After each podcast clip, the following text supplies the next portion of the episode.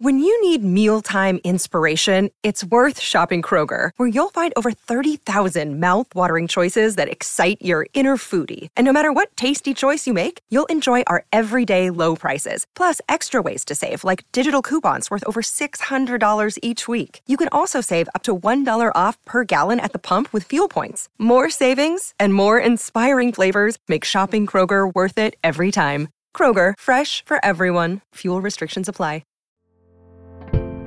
Hello and welcome back to three hundred sixty-five Days with M X M Tune. I'm Maya, a singer, songwriter, videomaker, Oakland native, and baby dinosaur fanatic. I'm also a huge fan of history. I love untold stories, gross facts, hidden secrets, anything weird, dark, and funky from the past. Each day I'm going to share one of my favorite deep cuts with you, so let's take a look at today's story. It's three sixty-five with M X M Tune.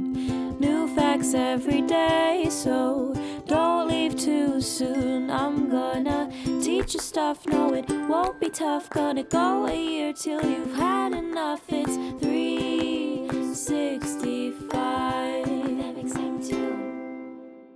On this day in twenty twenty, a team of scientists published their findings about the smallest dinosaur fossil ever found. At just one point five centimeters long, the skull of this tiny creature was discovered in Myanmar, encased in amber. A few months later, the scientists retracted their article from the scientific publication Nature.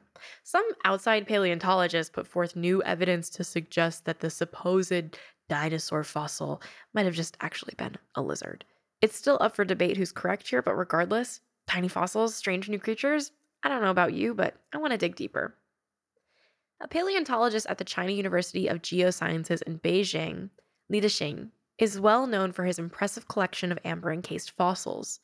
Amber is a gemstone, but it's made from natural fossilized tree resin, so sometimes ancient plants and small animals can be preserved in a gorgeous amber casing, giving us a pretty clear image of what these things looked like back when they were alive. Xing also studies dinosaur footprints, tracking their remains to learn more about when, where, and how dinosaurs lived in Asia. But in two thousand sixteen, he encountered a piece of amber from a mine in Myanmar that was smaller than his fingertip, yet it seemed to contain something big. Xing took the skull to Shanghai, where he studied it with a high-powered X-ray that can reveal features as tiny as a blood cell. But under closer scrutiny, the species in the fossil seemed even stranger. Over ninety-nine million years old, the fossilized creature had big eyes and a long snout, features that would lead researchers to believe it's an ancient bird. But it also had at least twenty-three teeth in its upper jaw alone, which is more than any known bird from the Cretaceous era.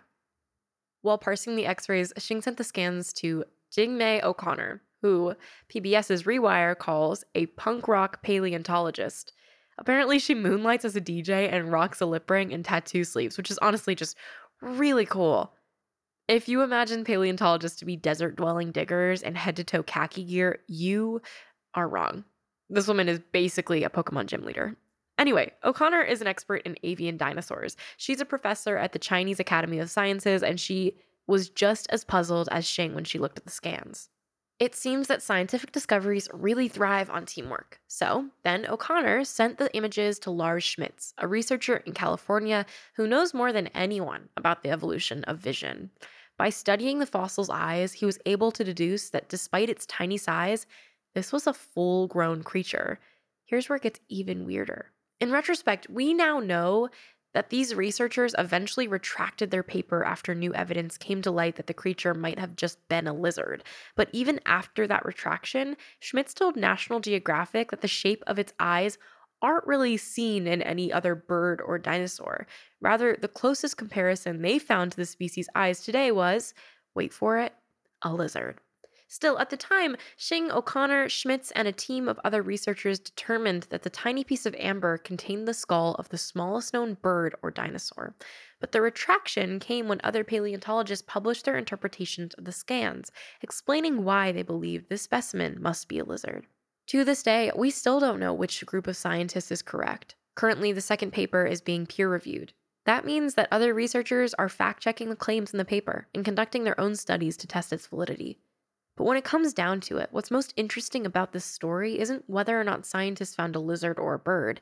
What's so fascinating is that we're still learning new things about what the world was like ninety-nine million years ago. One last thing. As exciting as fossilized amber is, we can't talk about these new scientific discoveries without addressing the complex ethical issues at play. These amber fossils from Myanmar have helped scientists like Xing unearth new information about prehistoric organisms. But the amber comes from the Kachin state in Myanmar, which has been riddled with conflict for years. Their opposing political factions compete for the profits from amber sales, so when scientists purchase these kinds of fossils, they're inadvertently contributing to the political unrest. More recently, the political climate in Myanmar has worsened. In February twenty twenty-one, Myanmar's military staged a coup and seized control of the government.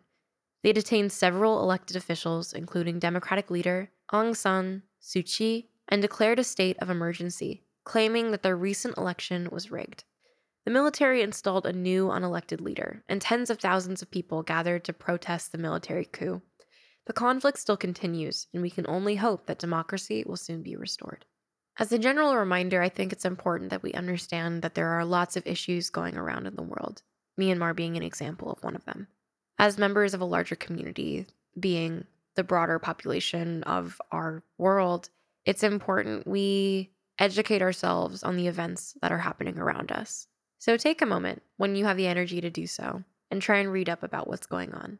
Have empathy, spread resources, and educate yourself. And now onto some music.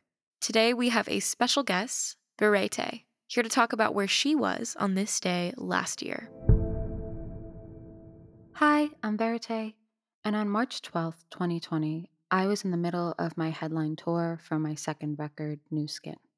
This was the day that the entire West Coast shut down because of COVID. This didn't come as a huge surprise to us.